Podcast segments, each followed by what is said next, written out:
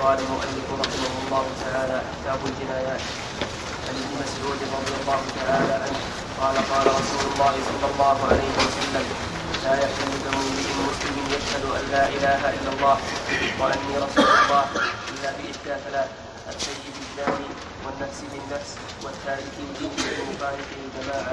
متفق عليه.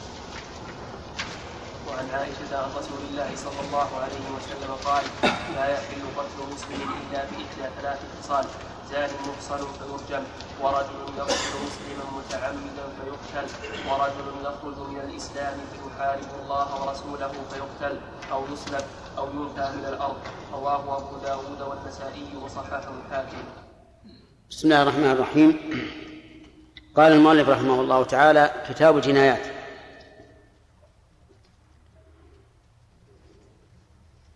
الجنايات جمع جناية وهي التعدي على النفس أو البدن أو المال. والمراد هنا التعدي على البدن بما يوجب قصاصا أو مالا فهي أخص من المعنى اللغوي. وهذا هو الغالب في الحدود أن تكون أخص في الاصطلاح منها في اللغة إلا في مواضع يسيرة مثل الإيمان في اللغة التصديق وفي الشرع تصديق وقول وعمل فهو أعم من المعنى اللغوي. وذكر المؤلف وغيره رحمه الله الجنايات بعد أن ذكر ما يتعلق بكمال النفس. فالعبادات قبل كل شيء. وبعدها المعاملات لأن الإنسان يحتاج إليها. ثم الأنكحة وما يتعلق بها والعدد ثم النفقات لاحتياج البدن إليها وما يتبعها من الرضاع والحضانة ونحو ذلك. ثم العدوان وذلك أن الاعتداء يكون في الغالب عند تمام النعم حيث يكون الأشر والبطر إذا تمت النعمة حصل من من, من بني آدم أشر وبطر وجناية وعدوان ولهذا نجد أن الفقراء تلحقهم الذلة والمسكنة ولهذا يسمون مساكين. والجنايات محرمة مطلقا سواء على البدن أو على المال أو على العرض. لقول النبي صلى الله عليه وسلم في حجة الوداع وهو يخطب الناس إن دماءكم وأموالكم وأعراضكم عليكم حرام. ولقوله تعالى في الحديث القدسي يا عبادي إني حرمت الظلم على نفسي وجعلته بينكم محرما فلا تظالموا. وأعظم الجنايات الجناية على النفس. لقوله تعالى والذين لا يدعون مع الله إلها آخر ولا يقتلون النفس التي حرم الله إلا بالحق ولا يزنون. فبدأ بقتل النفس قبل العرض وهو الزنا لأنه أعظم أعظم ما يكون من الذنوب بعد الشرك بالله عز وجل. وقد قسم العلماء رحمهم الله الجنايات إلى أقسام ثلاث ثلاثة. العمد وشبه العمد والخطأ. العمد وشبه العمد والخطأ. ما رأيكم لو أننا منعنا الكتابة يا جماعة؟ لأن الحقيقة أن الكتابة تلهيكم عن الاستماع التام للدرس. وما دام في مسجلات يمكن أن تكتبوا منها. إنها ثلاثة أقسام عمد وشبه عمد وخطأ. فالعمد أن يتعمد الجناية فيما يقتل غالبا على معصوم يعلم أنه معصوم. يتعمد الجناية فيما بما يقتل غالبا على معصوم. يعني من يعلم أنه معصوم مثل أن يرى فلانا ويعرف أنه معصوم مسلم أو ذمي. فيتعمد قتله بسيف أو خنجر أو سكين أو رصاص. فهذا عمد عدوان لأنه ليس فيه أدنى شبهة. وأما شبه العمد فأن يتعمد الجناية على معصوم بما لا يقتل في الغالب.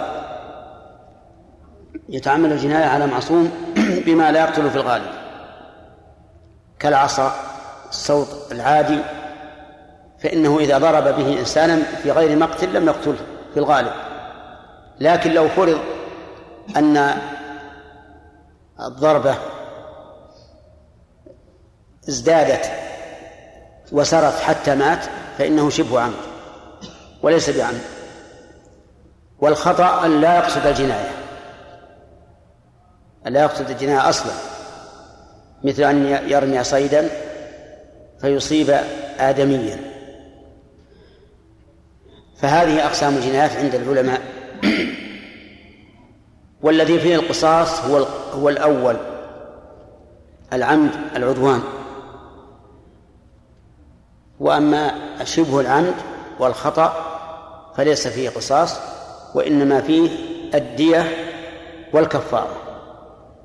والعمد فيه القصاص وليس فيه دية ولا كفارة إلا إذا اختار أولياء المقتول الدية فإنهم يأخذونها. ثم ساق المؤلف ما رواه عبد الله بن مسعود رضي الله عنه قال قال رسول الله صلى الله عليه وسلم لا يحل دم امرئ مسلم يشهد أن لا إله إلا الله. دمه أي قتله حتى ينسفك دمه. وهذا بناء على الغالب وإلا فقد يقتل بغير سفك الدم لكن بناء على الغالب. وحديث عائشة اللي بعده أعم منه حيث قال لا يحل قتل مسلم.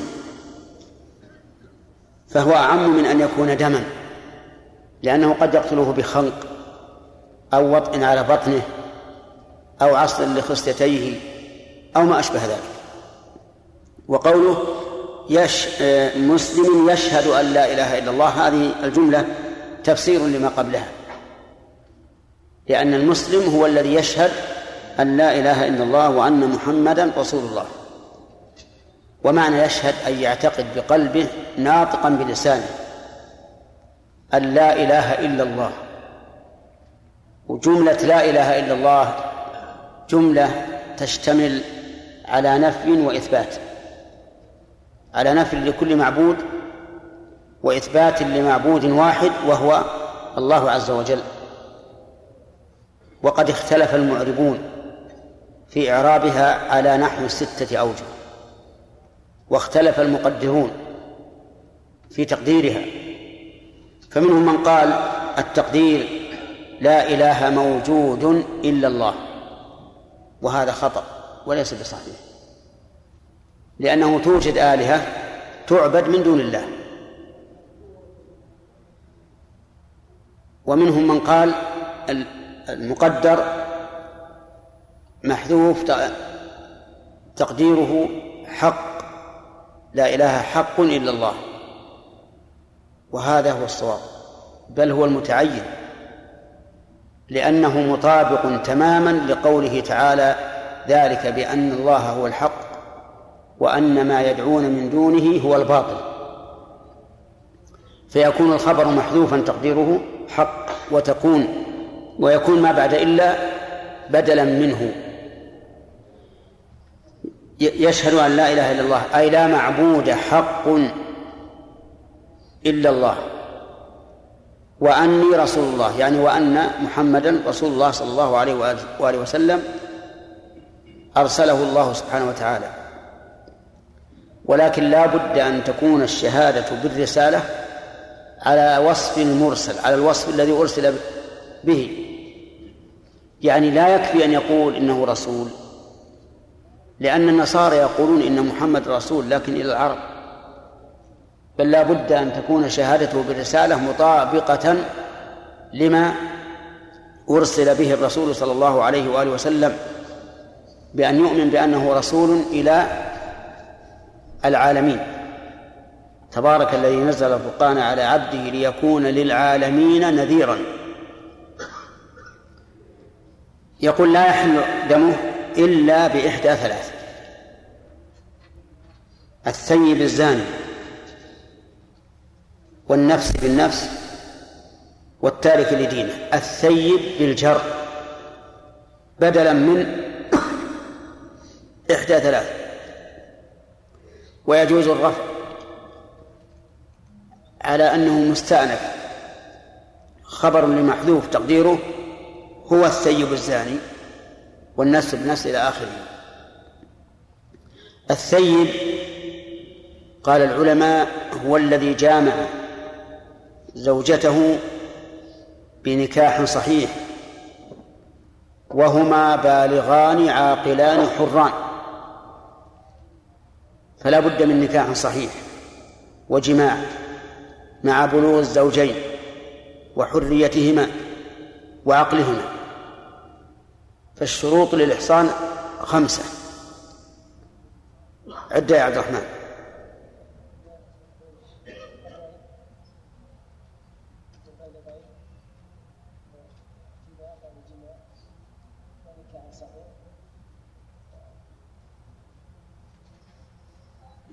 باقي واحد.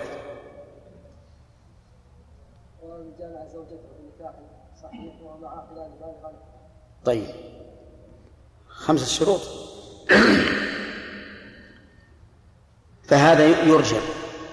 يرجم حتى يموت كما ثبت ذلك عن النبي صلى الله عليه وآله وسلم.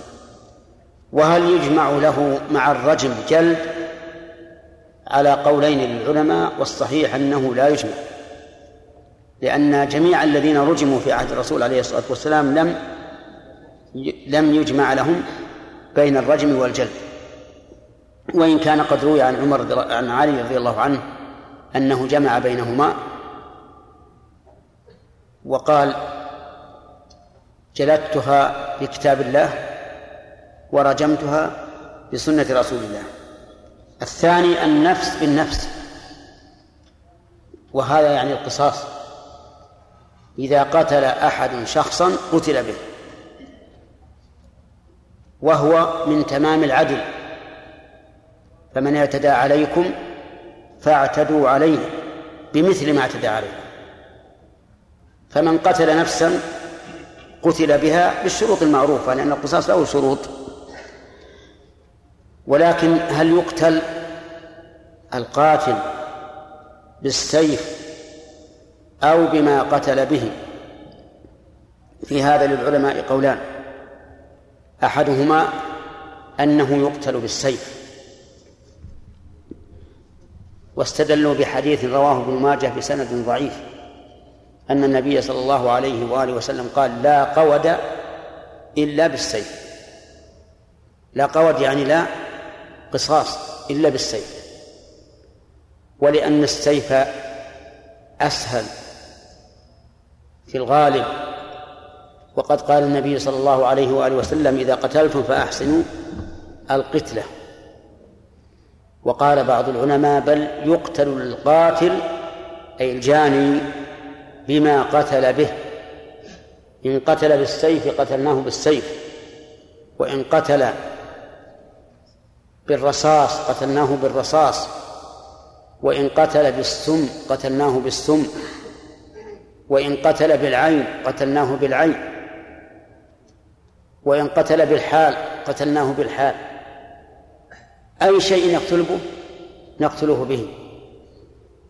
واستدلوا لهذا بالكتاب والسنة والقياس الصحيح. أما الكتاب فقوله تعالى ولكم في القصاص حياة. ولا يتم القصاص إلا إذا قتل الجاني بما قتل به. وبقوله تعالى فمن اعتدى عليكم فاعتدوا عليه بإيش؟ بمثل ما اعتدى عليكم. فهذا اعتدى عليه على هذا بالسيف نعتدي عليه بالسيف. اعتدى عليه بالرصاص نعتدي عليه بالرصاص. وأما السنة فقد ثبت في الصحيحين أن النبي صلى الله عليه وسلم رض رأس رض رأس رجل يهودي. رض رأس جارية للأنصار وأخذ ما معها من أو من الأوضاح حلم فجيء لل للمرأة وهي في آخر رمق وقيل من قتلك فلان فلان فلان حتى وصلوا إلى اليهود فأومأت أن نعم فأخذ اليهودي فأقر.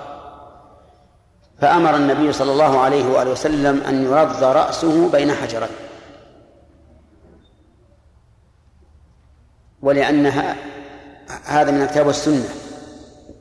القياس صحيح أن أن المعتدي جاني وتمام العدل في معاملته أن نفعل به كما فعل. وهذا القول هو الصحيح. بل هو المتعين. فعلى هذا نقول قوله عليه الصلاة والسلام النفس بالنفس يعني أنه يفعل بالجاني كما فعل بالمجني عليه. والزاني ماذا يفعل به؟ الزاني المحصن يرجع وقوله صلى الله عليه وآله وسلم النفس بالنفس هو كقوله تعالى في سورة المائدة وكتبنا عليهم فيها أن النفس بالنفس. وكما تشاهدون الحديث عام. فهل خصص منه شيء؟ أولا ننظر في عمومه.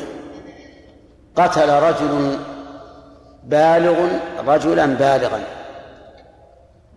يقتل به؟ يقتل به. رجل عاقل رجلا مجنونا. يقتل به يقتل به للعموم. امرأة قتلت رجلا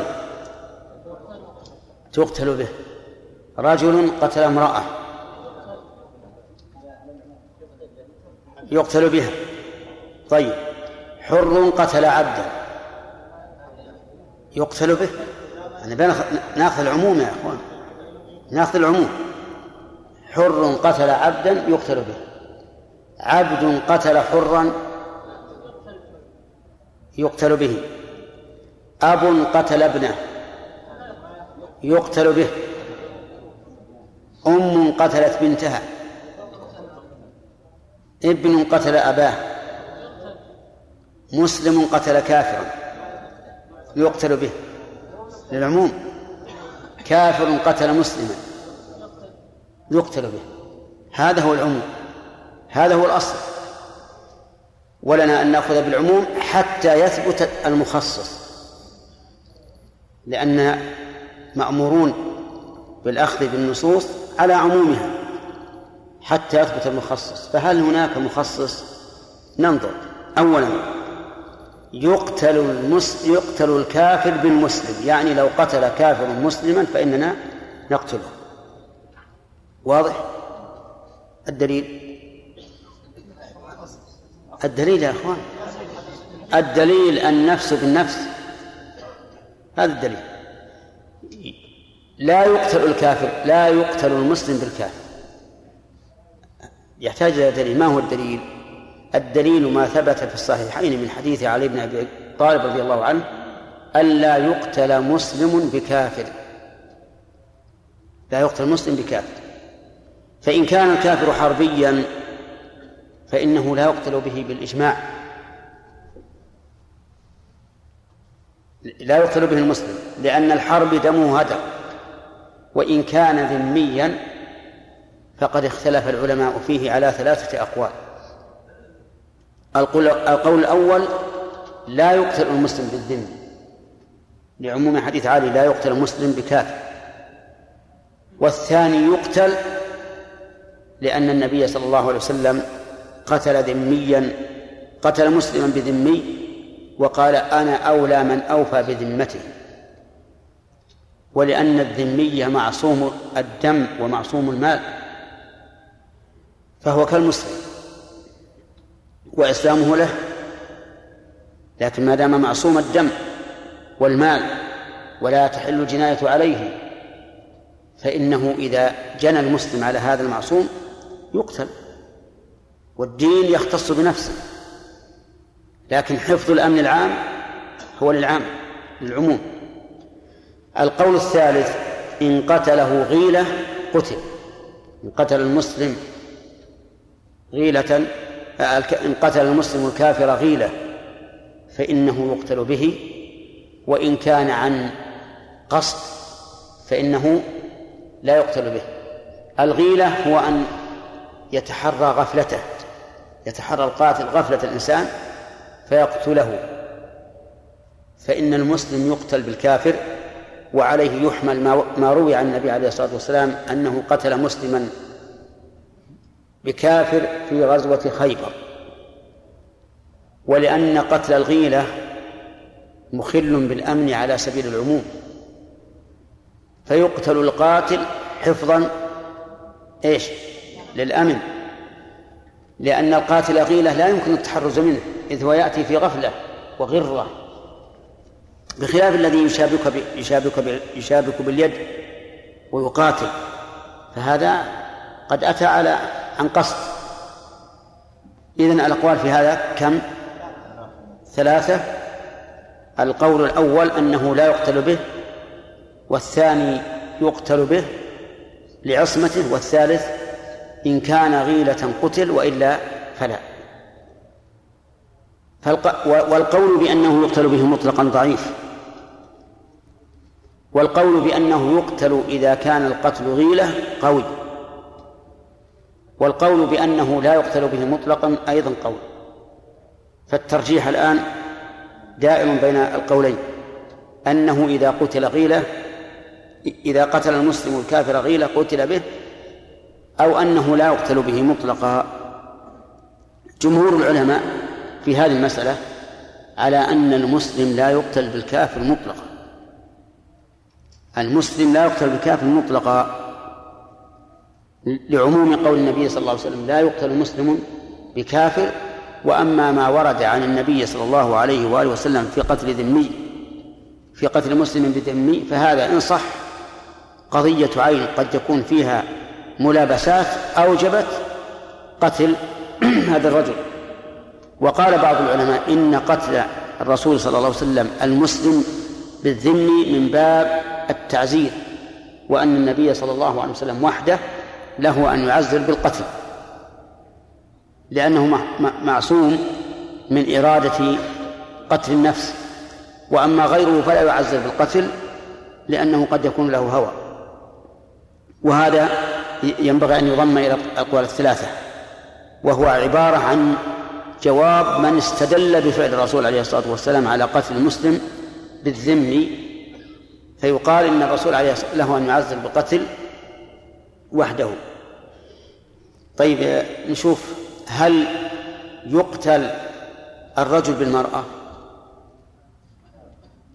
نعم.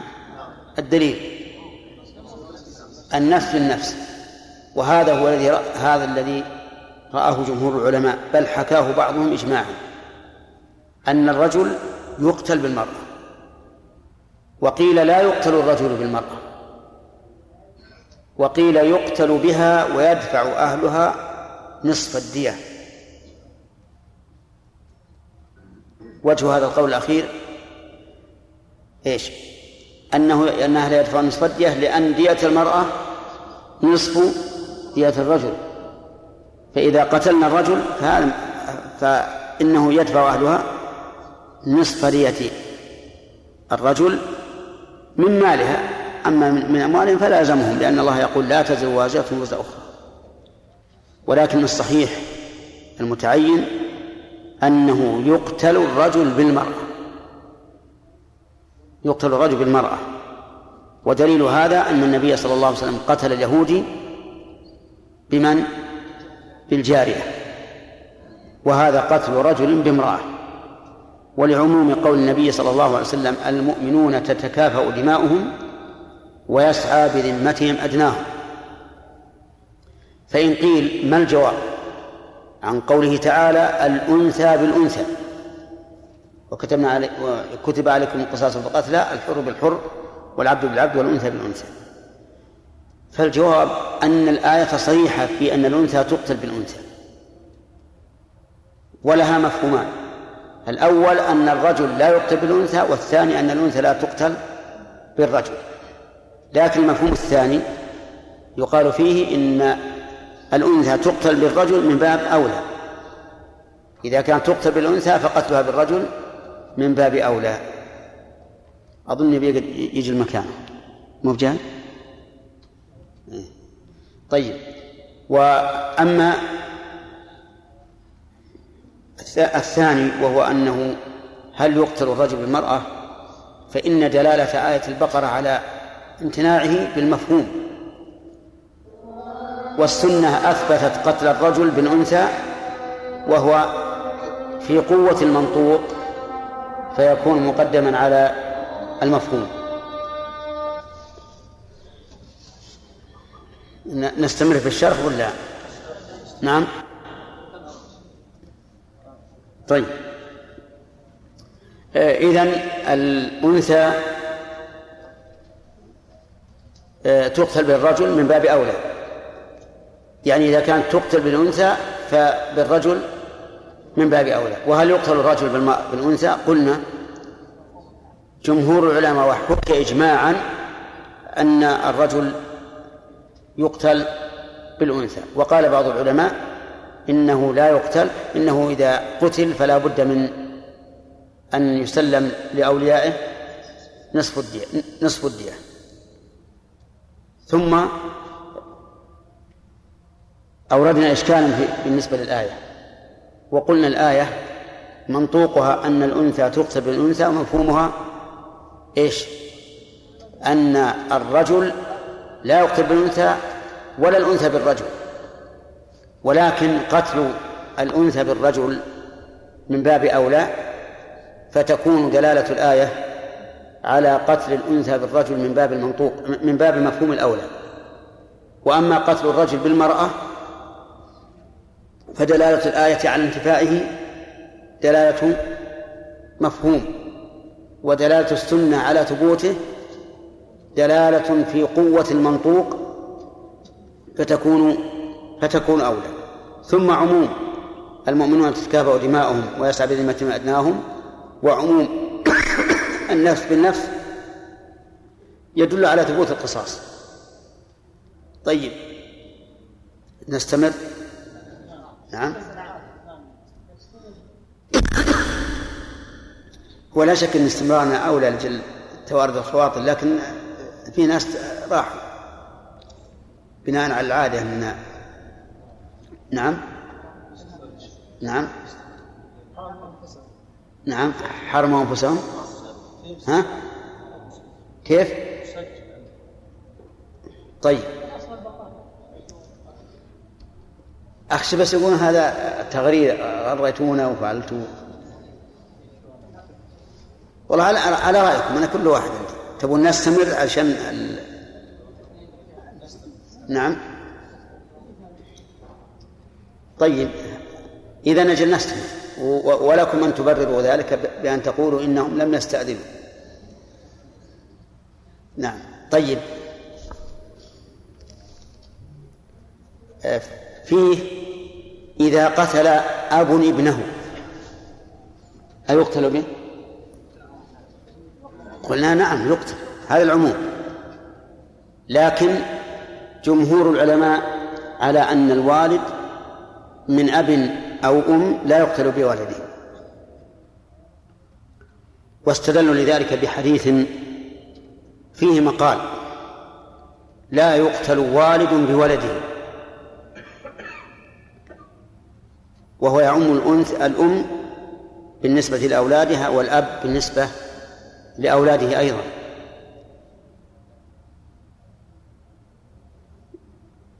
ودليل من النظر هذا دليل من الأثر.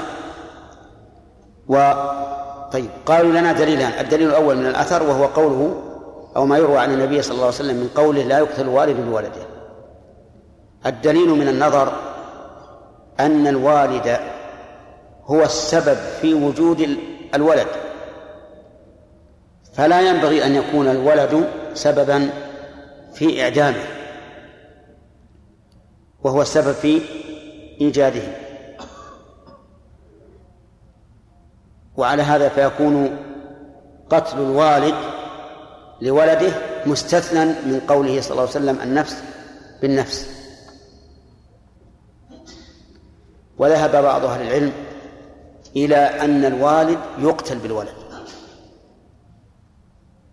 واستدلوا بالأثر وبالنظر.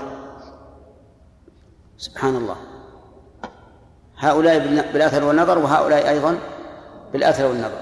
أما الأثر فقالوا لدينا عموم الحديث النفس بالنفس وعموم الآية وكتبنا عليهم فيها أن النفس بالنفس وعموم قوله تعالى فمن اعتدى عليكم فاعتدوا عليه بمثل ما اعتدى عليكم. هذا أثر. النظر أن قتل الولد أعظم جناية من قتل الأجنبي. فكيف يسقط القصاص في قتل الولد مع أنه أعظم جناية من قتل الأجنبي؟ وكان الأولى أن يقال إذا ثبت القصاص في قتل الأجنبي فليثبت في قتل الولد. وأما ما استدل به القائلون بمنع قتل الوالد بالولد فالأثر الذي استدلوا به ضعيف. لا يقاوم عموم النفس بالنفس.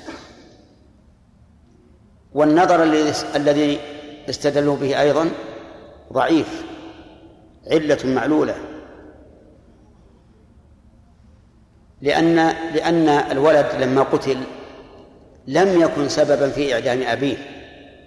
من هو السبب في إعدام نفسه؟ الأب. هو هو السبب. هو الذي فعل سببا يقتضي إعدام نفسه. فجنى على نفسه فجناته على نفسه. قالوا وأما الحديث فهو ضعيف لا يقاوم عمومات الأحاديث الصحيحة. ثم على تقدير صحته إنما نفى قتل الوالد بالولد لأن الغالب أن قتل الوالد لولده لا يكون إلا عن خطأ. فإن أرحم الناس بالناس هو الوالد بولده. فكونه يتعمد قتله أمر بعيد. فلذلك قال لا يقتل والد بولده أي لا يمكن أن يقتل والد ولده عمدا عدوانا فإذا انتفى العمد العدوان وهو علة القتل انتفى إيش؟ القتل ولهذا قال الإمام مالك رحمه الله قال إن تعمد قتل ولده تعمدا لا شك فيه بأن أمسكه فأضجعه فذبحه قتل به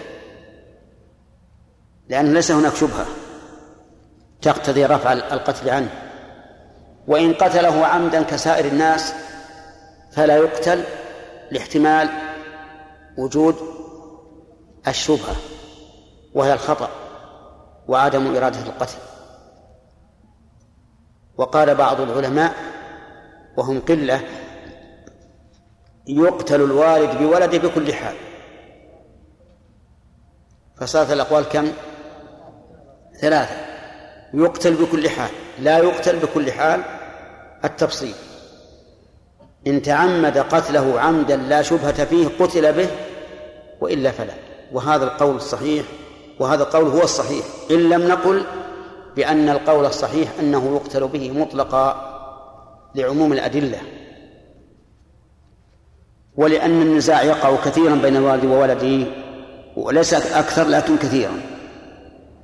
فيغضب الوالد فيقوم ويقتل ولده. كثير من يعني كثير من الناس يبغض أولاده صحيح أن الغالب أن الوالد يحب ولده ولا يحب أن يناله أحد بسوء ويبعد كل البعد أن يتعمد قتله ولكن قد يقع كم ذكرنا من التخصيص الآن؟ ها؟ ما هي؟ ما هي؟ المسلم لا يقتل بالكافر آه، الرجل والمرأة. آه، الوالد بولده. الأم بابنه والأب. الوالد بولده أعم. طيب. قتل حر قتل عبد حرا. لا يا أخوان. عبد. قتل عبد حرا. على العموم.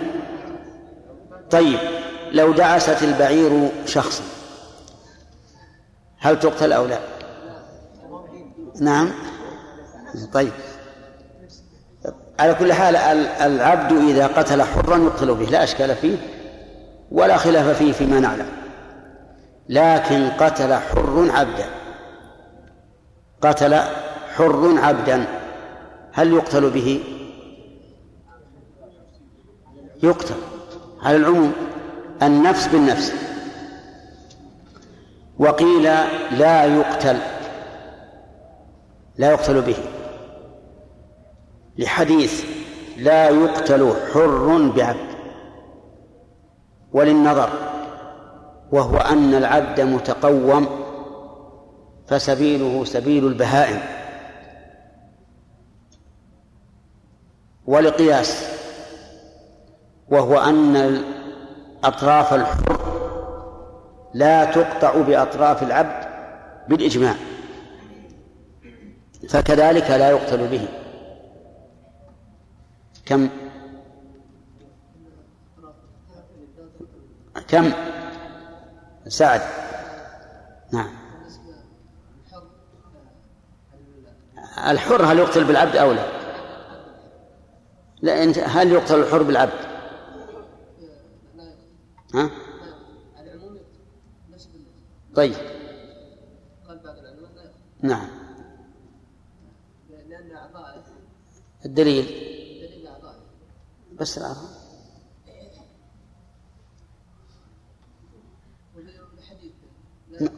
أي نعم. تمام هذا واحد. ولأن. إيه فيه فيه تعليل نظري وفيه قياس. ولأن لا. ولأن العبد متقوم سبيل سبيل نعم. والقياس أن أطراف الحر لا تقطع بأطراف العبد وأما القياس فلأن أطراف الحر لا تقطع بأطراف العبد بالإجماع فكذلك لا ينبغي أن يقتل به. عرفتم الآن؟ طيب هذه ثلاثة. وقال بعض العلماء بل الحر يقتل بالعبد. لعموم قوله النفس بالنفس. ولأنها نفس محترمة ففارقت البهائم. ولأن في قتله خطأ كفارة ففارق البهائم. يعني لو قتلت بعيرا خطأ فعليك ضمانها لكن ليس عليك كفارة.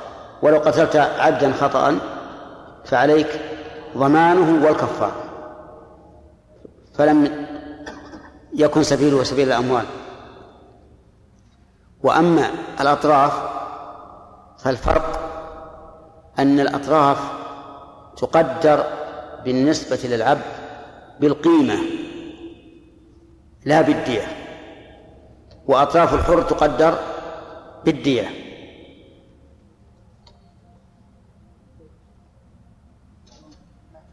فهمتم؟ ما فهمتم لو قطع اليد اليسرى من الحر وقطع آخر من حر آخر اليد اليمنى كم دية اليسرى؟ أي هو حران قطع يد أحدهما رجل قطع يد أحدهما اليمنى رجل وقطع يد أحدهما اليسرى رجل آخر. كم نضمن كل رجل؟ نضمن كل رجل نصف الدية ولو كان عندنا عبدان فقطع يد أحدهما اليمنى رجل وقطع أحد يد أحدهما اليسرى رجل آخر. فكم على كل واحد من الرجلين؟ تقويم. اليد اليمنى في الحر في العبد تساوي ثلثي القيمة أو ثلاثة أرباع القيمة. واليد اليسرى؟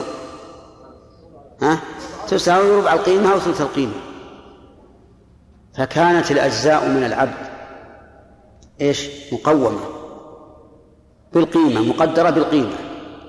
ومن الحر مقدرة بالنسبة إلى الدية. فهذا هو الفرق. ولذلك لا تقطع يد الحر إذا قطع يد العبد بالإجماع.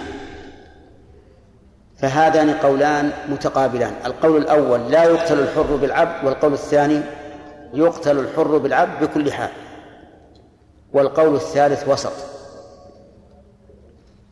وهو أنه إن قتل إن قتل عبد غيره قتل. وإن قتل عبد نفسه لم يقتل. حطوا بالكم لهذا. الفرق ما الفرق بين أن يقتل الحر عبد غيره أو يقتل عبد نفسه؟ قالوا لأنه إذا قتل عبد نفسه فإنه يفضل هذا العبد بماذا؟ بالملكية لأنه يملكه. وإذا قتل عبد غيره فإنه لا يفضله في ذلك. ولأن العبد عبد عبد الإنسان قد يخطئ خطأ يوجب لسيده أن يكون له شبهة في قتله فيرفع القتل عنه.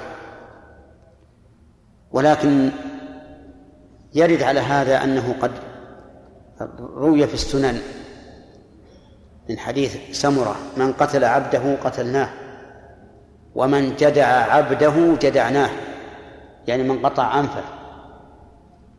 وهذا يقتضي أن يقتل السيد بعبده. وإذا قتل السيد بعبده فغير السيد من باب أولى.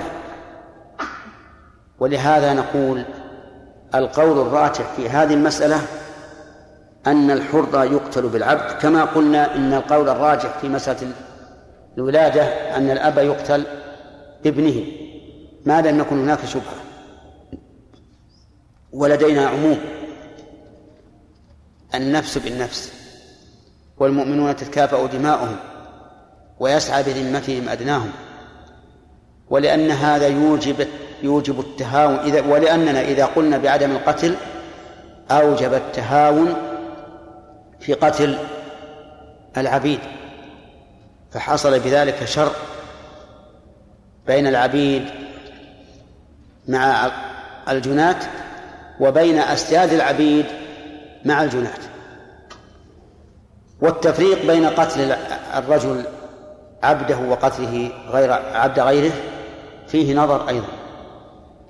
أولا الحديث الذي ذكرنا أن من قتل عبده قتلناه وثانيا أن إذا قلنا إن الحر لا يقتل بالعبد إذا كان هو سيده ويقتل إذا كان العبد لغيره يؤدي إلى أن الإنسان إذا أراد أن يقتل عبدا ذهب وإيش واشتراه من سيده وأغرى سيده بالمال حتى يملكه ثم بعد ذلك يقتله. هذه أربعة. أربعة أشياء. طيب وقوله عليه الصلاة والسلام أن النفس بالنفس يشمل ما إذا قتل عاقل مجنونا أو عالم جاهلا أو شاب طفلا في المهد أو شاب كبيرا مخرفا. أليس كذلك؟ نعم. وذلك لأن الأنفس ليست مقومة بالمال. حتى نقول إن الشاب الجلد العالم العاقل الذكي نعم لا يقتل بشيخ هرم مخرف لا يمسك بولا ولا غائطا ولا يقوم من فراشه. ولا يعرف أمه من بنته. وهذا الرجل الشاب الجلد القوي العالم الغني الكريم الشجاع. يقتل به إذا قتله؟ نعم. ليش؟ للعموم النفس بالنفس. ومسألة القتل ليست مبنية على القيمة. طيب. لو كان القاتل أميرا. لو كان القاتل أميرا. بغير حق عمد عدوان. هل يقتل الأمير؟ نعم. العموم يقتل. النفس بالنفس. وقال بعض العلماء وأنا بعيد العهد به ويحتاج إلى إلى أن نحرر إنه إذا اقتضى قتله فتنة وشرا كبيرا فإنه يمنع من القتل. كما قلنا إن قتل الغيلة يوجب القصاص بكل حال حفظا للأمن فهذا يمنع فيه من القصاص حفظا لإيش؟ للأمن. أظن بعض العلماء قال ذلك. وقال إنه إذا خيف من قتل هذا فتنة كبيرة. نعم. فإنه يمنع من القتل كما قلنا في قتل الغيلة إنه يوجب القتل ولو اختار أولياء المقتول الدية لما في ذلك من حفظ الأمن. هذا أيضا امتناع القصاص فيه حفظ للأمن. طيب اصبروا يا جماعة ما أظلمكم؟ أنتم تحتاجون إلى القصاص الآن. إخوانكم ذهب كثير منهم تقول استمر. والآن ما نسمع حتى نكمل. على الأقل قولها النفس بالنفس. نعم؟ طيب. عموم قوله صلى الله عليه وسلم النفس بالنفس. يشمل القتل مباشرة أو بسبب. القتل مباشرة أو بسبب. القتل مباشرة. واضح. يأخذ السيف ويقتل. القتل بسبب يحفر في طريقه حفرة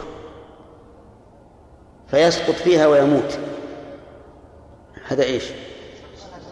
مباشر ولا سبب؟ سبب وما ما ما دفعه في الحفرة حفر حفرة وجاء وجاء هذا فسقط فيها فمات ولكن إذا اجتمع مباشر ومتسبب فهل يشتركان أو الضمان على المباشر. الثاني من الأول فيه تفصيل. إذا كان المباشر تمكن إحالة الضمان عليه فعلى المباشر. وإن كان لا يمكن فعلى المتسبب. فلو أن رجلا رأى أسدا يزأر يزأر يريد أحدا يأكله. فأخذ بهذا الطفل ورمى به بين يدي الأسد وأكله فالضمان على الأسد. على الأسد ولا؟ ليش؟ على الذي أكله وقضم عظامه هو الأسد. نعم. لكن هذا المباشر لا يمكن إحالة الضمان عليه. كيف انضمن الأسد؟ ما, ما يصير. طيب. إذن الضمان هنا على المتسبب. أما إذا أمكن إحالة الضمان عليه فالضمان على المباشر. مثاله حفر حفرة في طريق إنسان ليسقط فيها. فجاء الإنسان يمشي وقف الحفرة. فجاء آخر فدفعه في الحفرة حتى مات. على من؟ المباشر. لأن إحالة الضمان عليه ممكنة فكان الضمان عليه. طيب اشترك جماعة في قتل إنسان. اشترك جماعة في قتل إنسان. فهل يقتلون به؟ لا إله إلا الله. ما أسرع قولكم نعم. النفس بالنفس. إذا كان المشتركون عشرة كم نبي نقتل الآن؟ والحديث النفس بالنفس المقتول واحد. نعم. الصحيح أنهم أن الجماعة تقتل بالواحد. لأن لأنهم مشتركون في القتال ولأن بعضهم قوة لبعض. ربما لو كان واحدا ما قتل. لكن لما كان معه جماعة قتلوا. ولهذا قتل عمر رضي الله عنه جماعة من أهل صنعاء في اليمن اشتركوا في قتل الإنسان. وقال لو اجتمع عليه أهل صنعاء لقتلتهم به. وسنة عمر سنة متبعة. وعلى هذا فإذا اشترك جماعة بواحد. نعم. قتلوا جميعا. لكن فيه شيء آخر يمكن ننظر هل يمكن أو لا. هم عشرة الآن وقتلوا نفسا واحدة. أفلا نقتل كل واحد منهم عشر قتلة؟ عشر قتلة. نقول للأول نقتلك عشر قتلة. الثاني عشر والثالث عشر إلى أن نتم عشرة. يمكن ولا ما يمكن؟ طيب لو أن أولياء المقتول اختاروا دية كم يعطون؟ كل واحد عليه عشر من الإبل. يعني عشر الدية. الدية مئة بعير. طيب لماذا في الدية اختلف عن القصاص؟ لأن الدية يمكن تجزئتها والقصاص لا يمكن تجزئته. طيب. لو اشترك واحد لو أن واحدا قتل عشرة عكس مسألتنا واحد قتل عشرة. إيش نعمل؟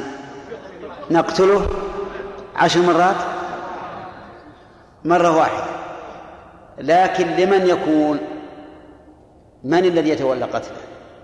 كل واحد من أبناء المقتولين يقول أنا الذي أريد أن أقتله لأنه قتل صاحب.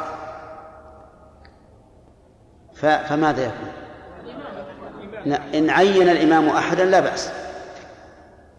وإلا يؤخذ بالأول فإن كان قتلهم جميعا فيقرع بينهم ويثبت للباقين دية.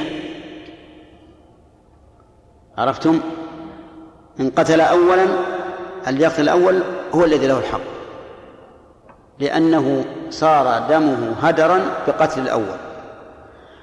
إذا لم يكن هنا إذا لم يكن أول بأن قتلهم جميعا برشاش أو خانق أو ما أشبه ذلك. أو نسل الأول أو جهل. فهنا يقرع بينهم لأن القرعة الثابتة في كل ما لا يمكن في كل ما لا يتميز. فالمهم إن هذا الباب يا إخواننا باب عظيم. ينبغي لطالب العلم أن يحرره ويحققه لأنه ينبني عليه ليس إتلاف مال المال إذا تلف يأتي بعده. ما, ما يخلفه لكن الأنفس. ولهذا يجب أن يتحرز الإنسان كل التحرز. صار هذا العموم النفس بالنفس في مستثنيات.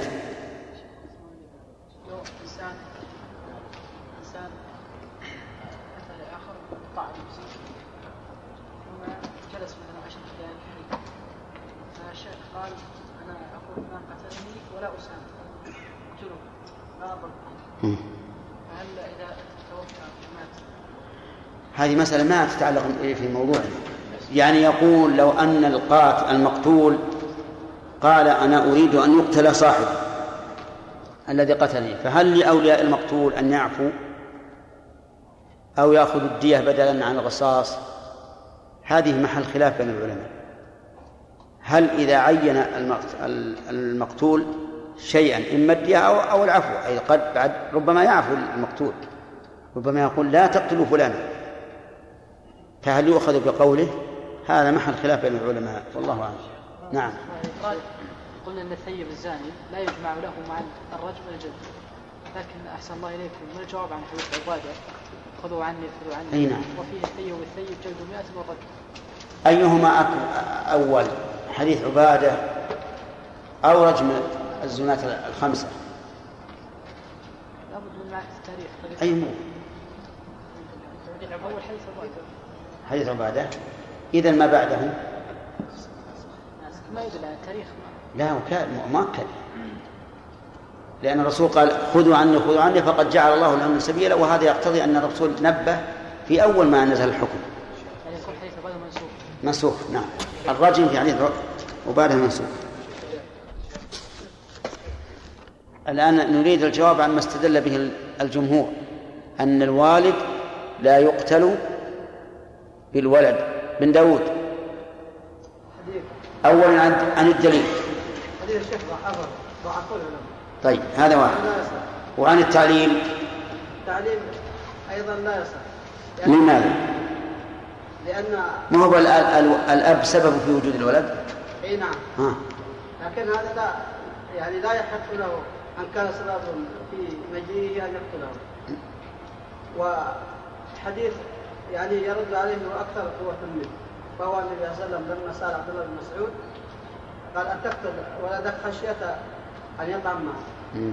فقتله من قتل قتل الولد من هذا انتهينا هذا تعليل لتوجيه القول.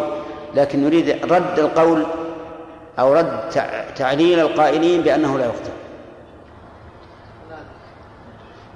نعم. الحديث ضعيف طيب انتهينا منه قال عبد الرحمن.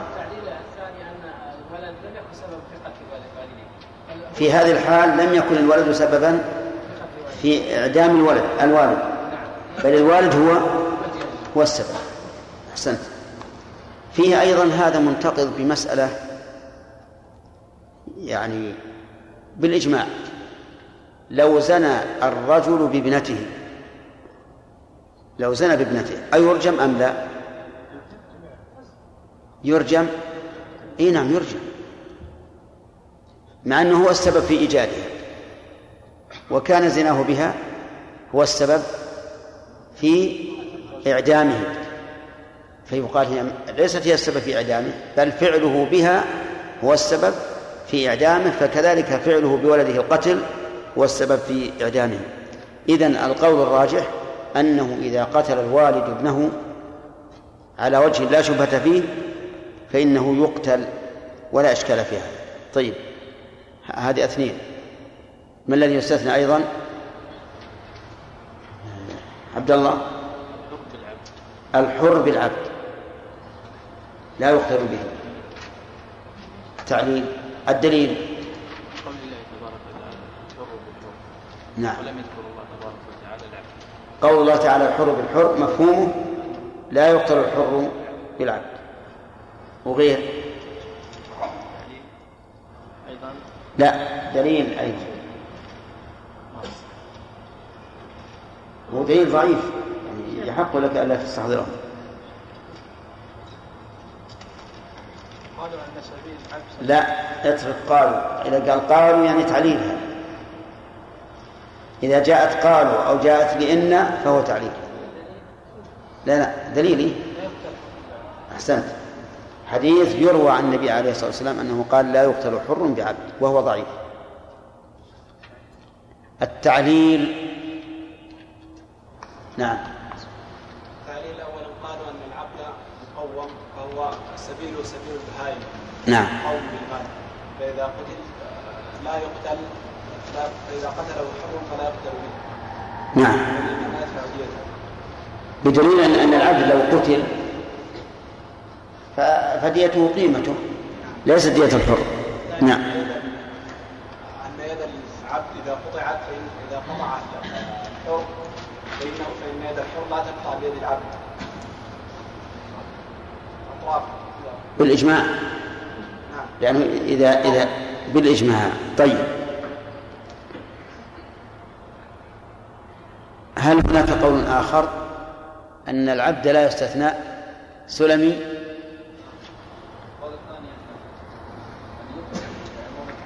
أن الحر يقتل بالعبد. ما هو الدليل؟ عموم الآية والحديث. ما هو العموم؟ النفس بالنفس. طيب.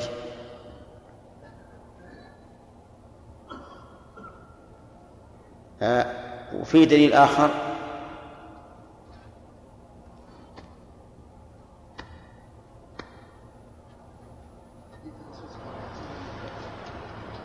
عبده. طيب. صحيح. إذا عندنا عموم وخصوص. لكن إذا قال قائل الخصوص في الحر إذا قتل عبده. نقول إذا كان الحر يقتل بعبده فقتله بعبد غيره من باب أولى لأنه هو مالك عبده. فيكون قتله بعبد غيره من باب أولى. طيب. طيب إذن القول الراجح أن الحر إيش؟ يقتل بالعبد سواء كان عبده أو عبد غيره. والدليل على عبده وحديث الحسن عن سمرة أن النبي صلى الله عليه وسلم قال من, من قتل عبده قتلناه ومن جدى عبده جدعناه ومن خصى عبده خصيناه انتبهوا. هذا الحديث أيضا يمكن أن يؤخذ منه تعليل وهو على القول بأن المثلة توجب الحرية. العبد إذا مثل به سيده عتق عليه. انتبهوا. يعني مثل لو أن لو أن السيد قطع أنملة من عبده. عمدا. صار العبد حرا. صار العبد حرا. طيب. فيقول المثل إذا قتله. فأول دم يخرج منه يعتبر مثله فيكون حرا قبل أن تزهق روحه. وحينئذ لا يموت إلا وهو حر. لا يموت إلا وهو حر. لكن يقال هذا في النفس منه شيء. لأن سبب القتل وجد قبل وجود الحرية. ولكن الدليل الذي ذكرنا وهو الأثر والنظر الأثر من قتل عبده وقتلناه وعموم النفس النفس والقياس أو النظر أنه نفس محترمة معصومة فكانت كالحر. طيب هل يستثنى شيء آخر؟ أخذنا كم الآن؟ ثلاثة. ثلاثة نعم. شيء آخر رابع. قتل الرجل المرأة قتل نعم. إذا قتل رجل امرأة فمن العلماء من يقول يستثنى من هذا العموم فلا يقتل الرجل بالمرأة. طيب. ما ما دليلهم على هذا؟ حديث المرأة التي الجارية التي قتلت قتلها الرجل فجعل النبي صلى الله عليه وسلم رأس هذا الرجل هذه هذه بالعكس. أنا نريد ما هو الدليل على أن الرجل لا يقتل بالمرأة.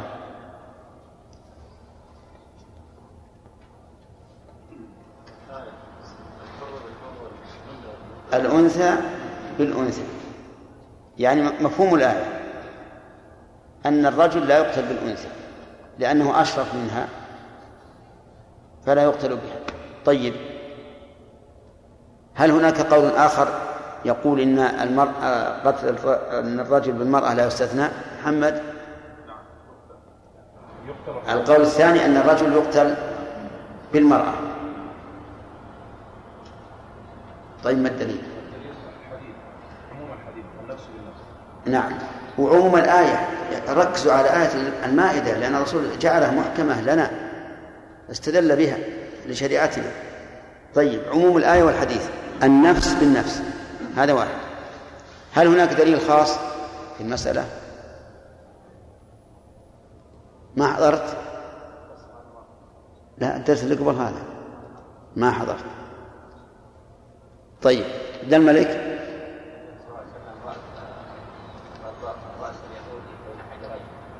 أن يهوديا قتل جارية على أوضاع لها يعني على حلي نعم. رد رأسها بين حجرين حتى أدركت في آخر رمق فقيل لها من فعل بك؟ هذا فلان فلان فلان فلان. حتى ذكر اليهودي قالت نعم. فأخذه فاعترف فرد رأسه إيش؟ بين حجرين. طيب. لو قال قائل والسؤال لك. لك أنت. لو قال قائل إن قتل هذا اليهودي لنقضه العهد لا قصاصا لأن اليهود أو أي معاهد إذا نقض العهد قتل. فلو قال قائل إن قتل هذا اليهودي لنقضه العدل العهد لا قصاصا فكيف تجيب؟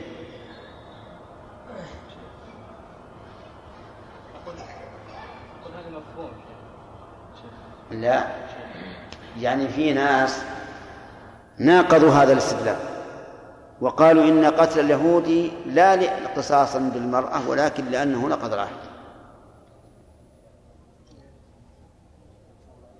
عندنا قاعدة الفقهاء هو ترك في مقام لا. نعم. أنه رضخه ولو كان نقض العهد لما قتله بنفس الطريقة التي قتل بها الجارية صحيح يا جماعة؟ نعم. صحيح. لو كان لنقضه العهد لقتله بالسيف. فلما قتله بمثل ما قتل به الجارية علم أن ذلك كان قصاصا. نعم. وهو. نقض العهد يوجب إيش؟ يوجب حلال يعني استفاد من مال الناس. يجب إيش؟ يعني أن يكون ماله حلالا إي. النبي صلى الله عليه وسلم لم يأخذ هذا عاد مسكوت عنه. يحتمل يحتمل مال ومال. مسكوت عنه.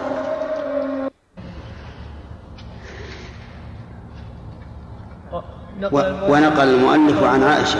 نقل المؤلف رحمه الله تعالى عن عائشة رضي الله عنها عن رسول عن رسول الله صلى الله عليه وسلم قال: لا يحل قتل مسلم إلا بإحدى ثلاث خصال.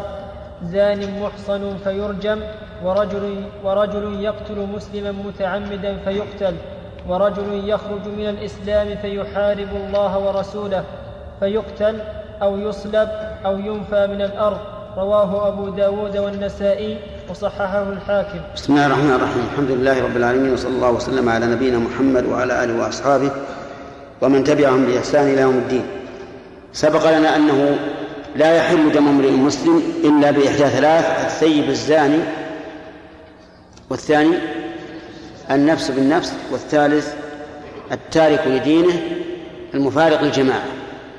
وسبق لنا القول عن النفس بالنفس وكنت أتيت بهذه مذكرة سابقا كتبتها من قديم ظننت أنها أوفى مما ذكرنا لكم فيما يستثنى من قوله النفس بالنفس. ولكني وجدت أن ما ذكرناه أوفى من منها. وذكرنا أنه يستثنى من قوله النفس بالنفس عدة عدة مسائل. وأظن بحثنا فيها ناقشنا فيها فلا حاجة للإعادة. أما الثالث فقال التارك لدينه المفارق للجماعة. التارك لدينه يعني الذي ترك دينه وهو المرتد فإنه يقتل. لقول النبي صلى الله عليه وآله وسلم من بدل دينه فاقتلوه ولكن هل يقتل بمجرد الردة؟ أو يجب أن يست- أن يستتاب ثلاثة أيام؟ أو يفرق بين أنواع الردة؟ فمنها ما لا يستتاب فيه ومنها ما يستتاب فيه. كم هذه؟ ثلاث احتمالات. هل يقتل بمجرد الردة؟ أو لا يقتل حتى يستتاب ثلاثة أيام فيقال له تب وإلا قتلناه. أو يفرق بين أنواع الردة فيستتاب في بعضها ولا يستتاب في البعض الآخر. لننظر. قال بعض العلماء إنه لا يستتاب. لعموم قوله صلى الله عليه وآله وسلم من بدل دينه فاقتلوه. من بدل دينه فاقتلوه. وهذا عام. والشرط يتلو يتلوه المشروط بمجرد وجوده. انتبه للقاعدة. الشرط يتلوه المشروط بمجرد وجوده. فإذا قلت لك إذا قام زيد فقم متى تقوم؟ إذا قام زيد فورا. من بدل دينه فاقتلوه. من شرطية؟ فإذا وجد التبديل ثبت القتل مباشرة ولا يستتاب في أي ذنب. لأن ذلك أنكى وأردع لغيره من الردة. وإلى وإلى هذا ذهب بعض العلماء وقال لا استتابة في أي ذنب من الكفر. وقال بعض العلماء بل يستتاب ثلاثا في كل ذنب لعله يرجع ويؤوب إلى رشده والرأفة خير من العقوبة وهو إذا مات بعد أن رجع ربح الدنيا والآخرة. وإن قتل على ردته خسر الدنيا والآخرة. وقال بعض العلماء في ذلك تفصيل. فالذنب الذي تقبل ت... نعم فالكفر الذي تقبل توبة المرتد فيه يستتاب. والذي لا تقبل توبة المرتد فيه لا يستتاب لأنه لا فائدة. حتى لو تاب فإنه لا فائدة من ذلك. وعلى هذا ينوع تنوع الردة إلى نوعين. نوع لا تقبل فيه التوبة ونوع تقبل.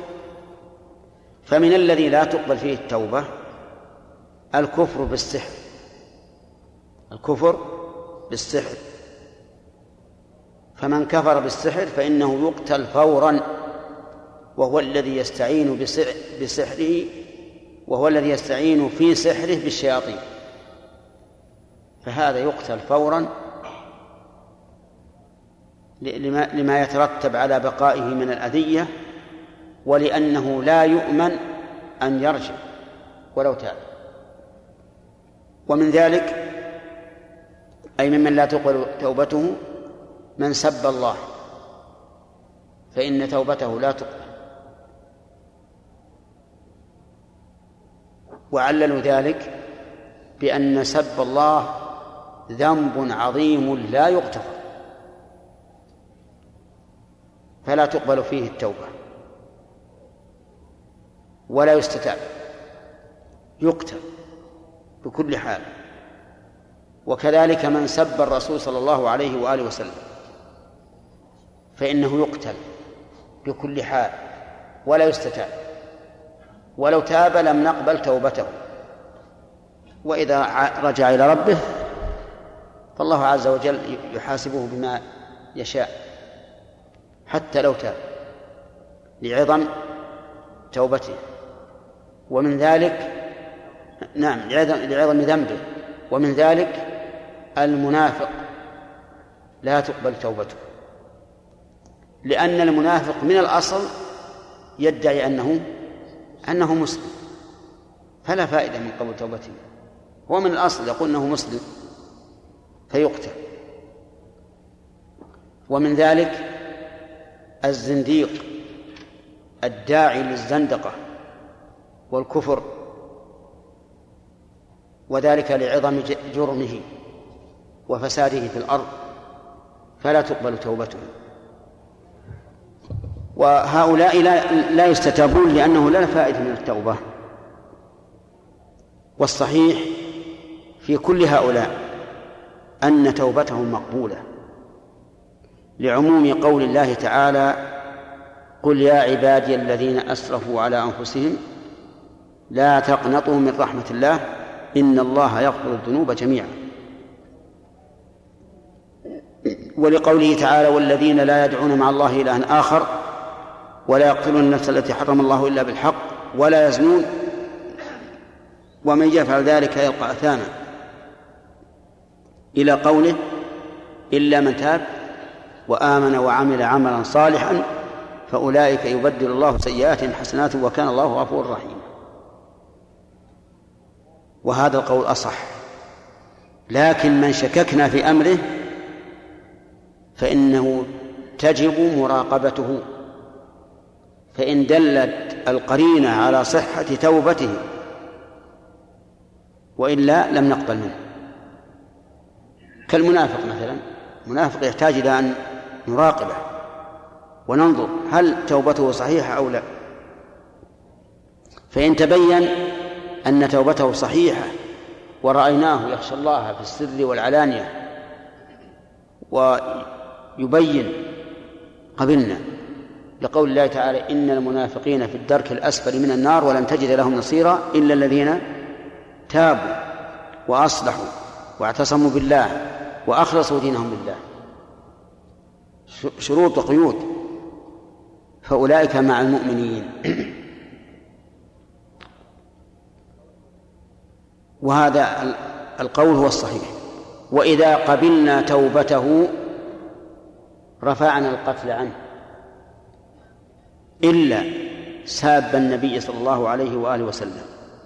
فإننا نقتله ولو تاب.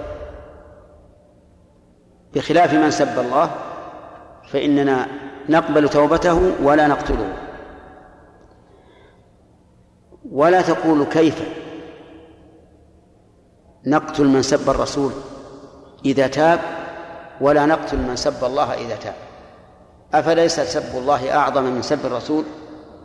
الجواب بلى. أعظم بكثير. لكن الله أخبر عن عفوه عن حقه إذا تاب الإنسان. وأما النبي صلى الله عليه وآله وسلم فلم يخبرنا عن سقوط حقه إذا تاب الإنسان. وسب الرسول صلى الله عليه وسلم تعلق به أمران حق لله وحق للرسول. أما حق الله فنقبل منه التوبة. ونقول الآن أنت مسلم ولكن القتل لا بد أن نقتله. وإذا قتلناه بعد التوبة فإنه مؤمن يغسل ويكفن ويصلى عليه ويدعى له بالرحمة ويدفن مع المسلمين. فهذا هو القول الصحيح. أن كل كل كافر فإن توبته مقبولة لكن من شككنا في أمره فلا بد من مراقبته ومتابعته فإن دلت القرينة على أنه يلعب علينا وأنه كاذب لم نقبل منه. بقي علينا أن نقول هل يستتاب إذا قلنا بقبول توبة كل كافر؟ هل يستتاب أو لا؟ الصحيح أن الاستتابة راجعة إلى اجتهاد الإمام. إن رأى في في في استتابته مصلحة استتابه. وإلا فلا فالإمام مثلا قد لا يرى الاستتابة في في حقه لعظم جرمه لكونه مثلا يدعو إلى الكفر ويضل الناس ويمشي بينهم بالفساد. هذا لا ينبغي أن يستتاب. وقد يكون الكافر الذي ارتد قد يكون مسالما لا يدعو إلى ما هو عليه ولكن معه صنعة تنفع المسلمين. وإذا قتلناه خسرنا هذه الصنعة. فهنا الأولى إيش؟ الأولى الاستتابة. فيرجع في ذلك إلى إلى رأي الإمام. إذا رأى أن الاستتابة خير استتابه وإن رأى أن أن قتله فورا خير فليقتله. التارك لدينها المفارق نعم المفارق للجماعة. هل هذا قيد يعني أنه يشترط لردته أن يظهر مفارقته للجماعة؟ وأنه لو ارتد خفية لم يحل دمه. أو أن هذا صفة كاشفة. لأن المرتد عن الإسلام مفارق للجماعة فارق المسلمين. أيهما؟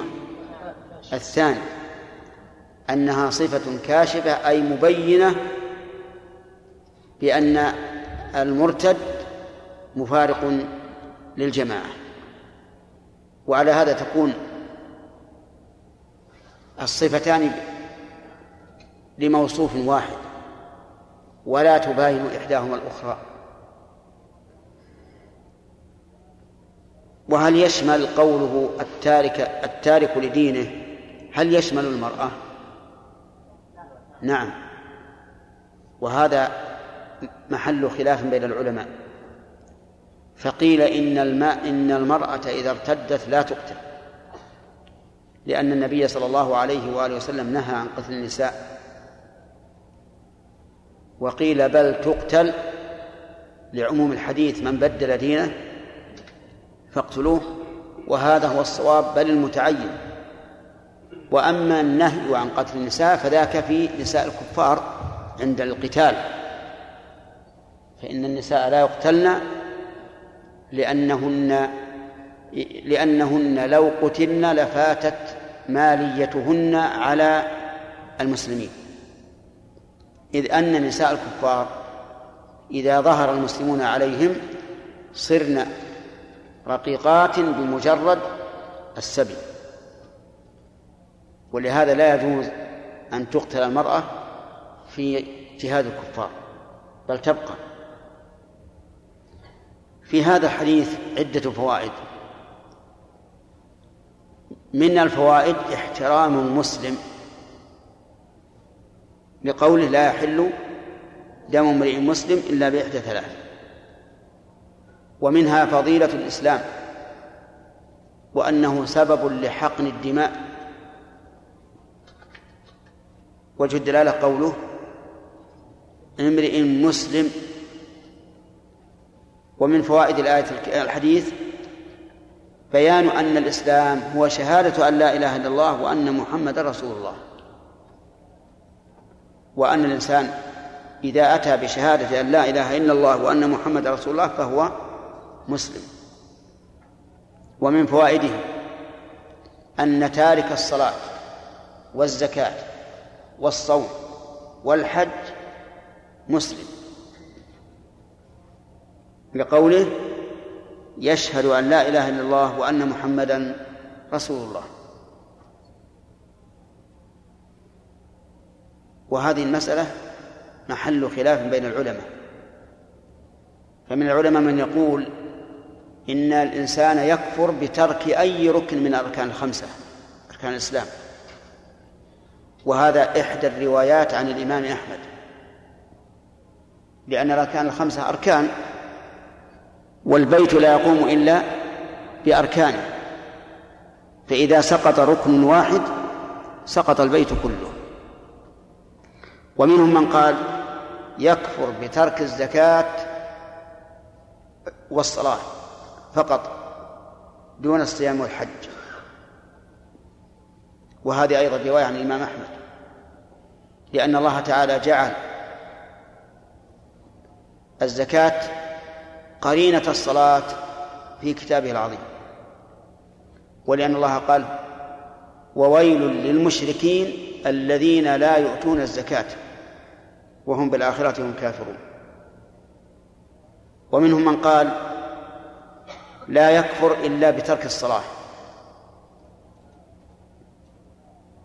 لقوله تعالى فإن تابوا وأقاموا الصلاة وآتوا الزكاة فإخوانكم في الدين. وقول النبي صلى الله عليه وآله وسلم بين الرجل وبين الشرك والكفر ترك الصلاة. وقولها العهد الذي وقولها العهد الذي بيننا وبينهم الصلاة فمن تركها فقد كفر. وأما الزكاة فلا يكفر بتركها لقوله تعالى صلى الله عليه وآله وسلم فيما أخرجه مسلم عن أبي هريرة رضي الله عنه في قصة من يمنع زكاة الذهب والفضة أنها تحمى يحمى عليها في نار جهنم ويعذب بها ثم يرى سبيله إما إلى الجنة وإما إلى النار. وإذا كان يمكن أن يرى سبيلا إلى الجنة فإنه ليس بكافر. وهذا أصح الأقوال. وعلى هذا فكيف نجمع بينه وبين هذا الحديث؟ نقول إن هذا الحديث يدل على أن الإنسان إذا شهد أن لا إله إلا الله وأن محمد رسول الله عصم عصم دمه. ثم يطالع بعد ذلك بالصلاة. فإن صلى فذاك. وإن لم يصلي فالقرآن والسنة يدلان على أنه كافر فيكون مرتدا لقوله التارك لدينه المفارق للجماعة. ومن فوائد هذا الحديث انحصار جواز القتل قتل المسلم بهذه الثلاث الزنا بعد الإحصان والثاني النفس بالنفس والثالث الردة. لكن يشكل على هذا أن المرتد حين قتله ليس بمسلم أليس كذلك؟ والرسول عليه الصلاة والسلام يقول لا يحل دم امرئ مسلم وهو حين الردة حين القتل ليس بمسلم فيقال الجواب عن هذا سهل وهو أنه مسلم باعتبار إيش؟ باعتبار ما كان مسلم باعتبار ما كان فقرن مع صاحبيه اللذين يقتلان وهما على الإسلام. ومن فوائد الحديث مشروعية الرجم لقوله الثيب الزاني. وهل شرع وهل هذه المشروعية على سبيل الوجوب؟ نعم. ما هو الدليل؟ الدليل أنه حد من حدود الله. وقد صرح أمير المؤمنين عمر رضي الله عنه أنه فريضة حين خطب الناس وبين أن الرجم كان آية من كتاب الله ثم قال وأخشى إن طال بالناس زمان أن يقولوا لا نجد الرجم في كتاب الله فيضلوا بترك فريضة. أنزله الله. فريضة. النفس بالنفس من فوائده جواز قتل النفس بالنفس. وهل هذا على سبيل الوجوب؟